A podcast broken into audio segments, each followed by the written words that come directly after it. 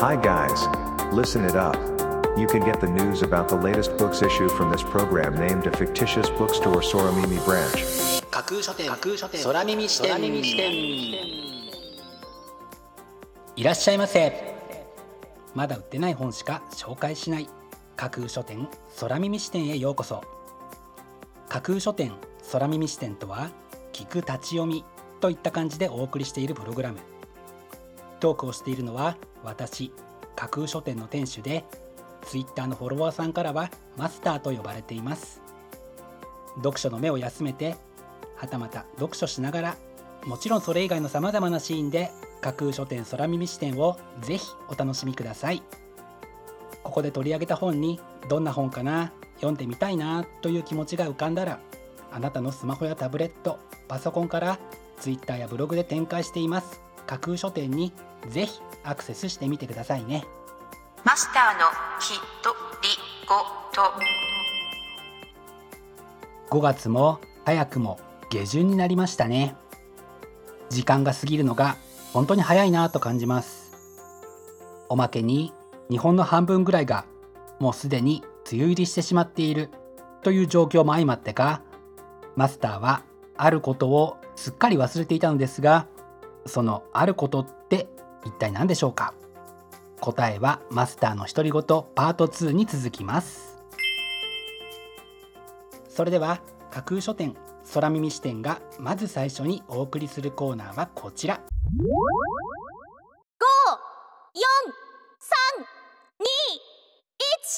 架空書店アクセスランキングワイド版架空書店が毎日発表している前日のアクセスランキング。架空書店のツイッターやブログでの発表は1位から3位までだけですがここ空耳視点ではランキング発表の範囲を1位から5位までとワイドに拡大してお届けします。それでは早速参りましょう。Ranking number 5貯金0円生活八乙女悟あなたを縛り付けるお金の概念を覆すたった5つの習慣を本書で身につけよう。それを実践することであなたからお金の不安はきれいさっぱりなくなります。というのが本書の紹介文です。今までとは真逆のことをさらっと主張す。るこちらのブックタイトルお金の心配がないという方以外の方にぜひ読んでいただきたい一冊です。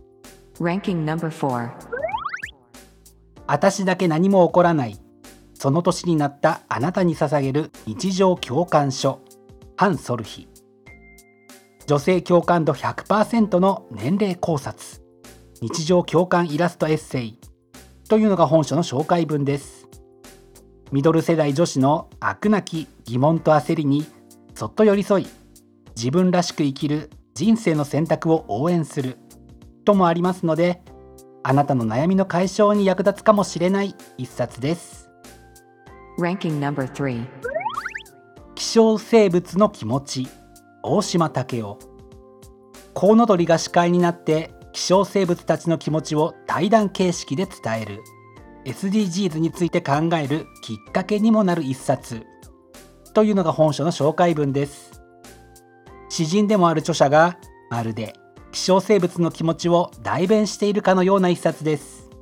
Ranking number 2エラー山下弘香。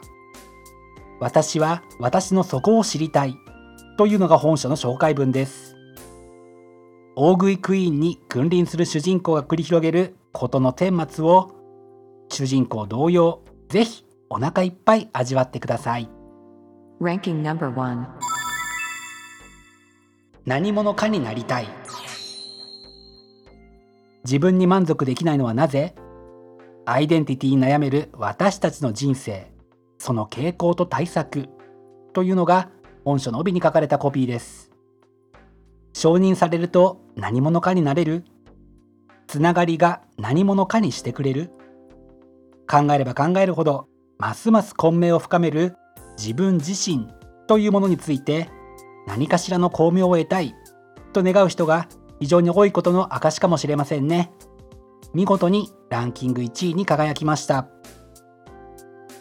本日のランキング1位になりました熊代徹さんの何者かになりたいはイーストプレスから6月14日発売です。では本日のランキングをもう一度おさらいしましょう。第5位貯金0円生活。第4位私だけ何も起こらないその土地になったあなたに捧げる日常共感書。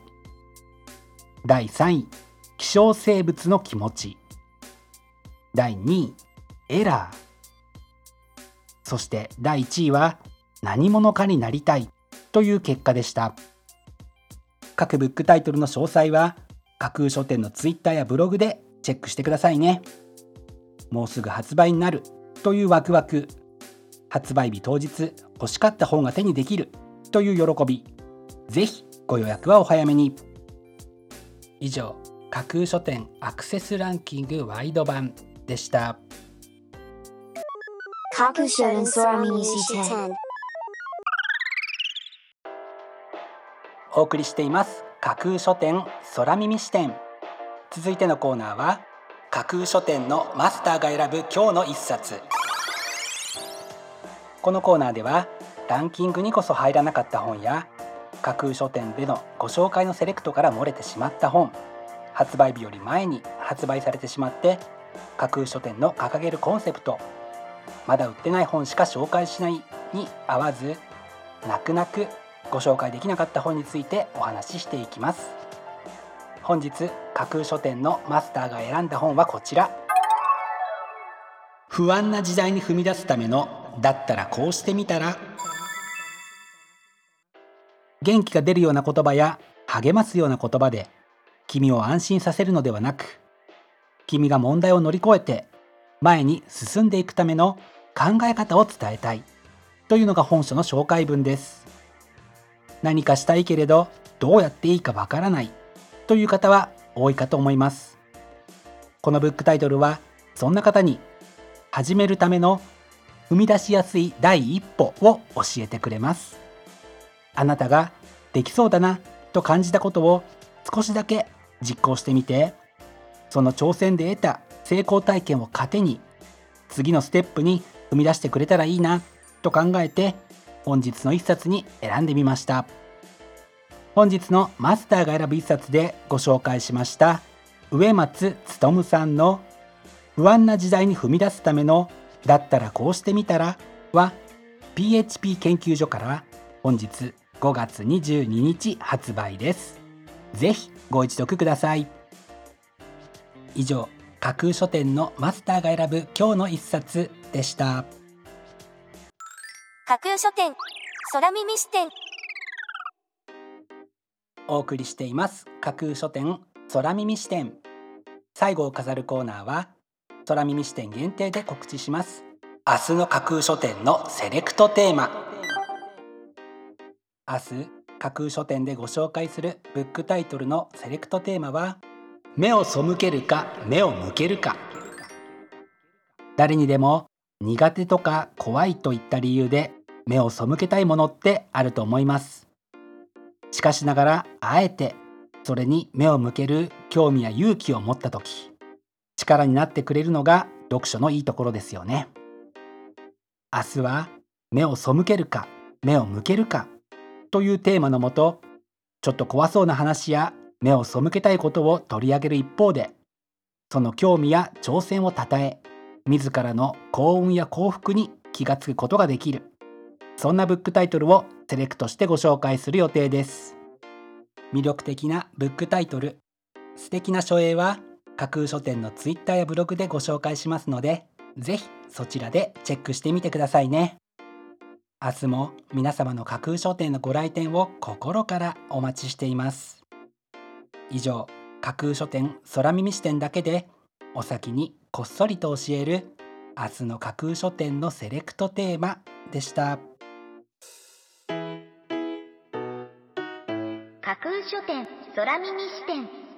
マスターのきとりごと。パマスターが忘れていたこと。それは架空書店を始めてめでたく2周年を迎えたことです。結構大事なことなのにすっかり忘れていました。いつも紹介した本にいいねやコメントをいただき本当にありがとうございますこれからも絶妙なセレクトで皆さんが読みたいと思えるような本を紹介していけたらいいなと思っていますので今後とも架空書店をどうぞよろしくお願いします。架空書店架空書店架空書店空耳視点まだ売ってない本しか紹介しない架空書店空耳視点。架空書店空耳視点では各ポッドキャストのサイトやツイッターであなたからの声をお待ちしています。今度出版する本を紹介してほしいという著者ご自身出版社編集者の方はもちろん。一緒にこんな企画がやりたい。なんならこの架空書店空耳視点に出演したいというのも大歓迎です。ぜひよろしくお願いします。架空書店空耳視点最後まで聞いていただいてありがとうございます。楽しい読書の時間をお過ごしください。本日はここまでです。またお耳にかかります。ごきげんよう。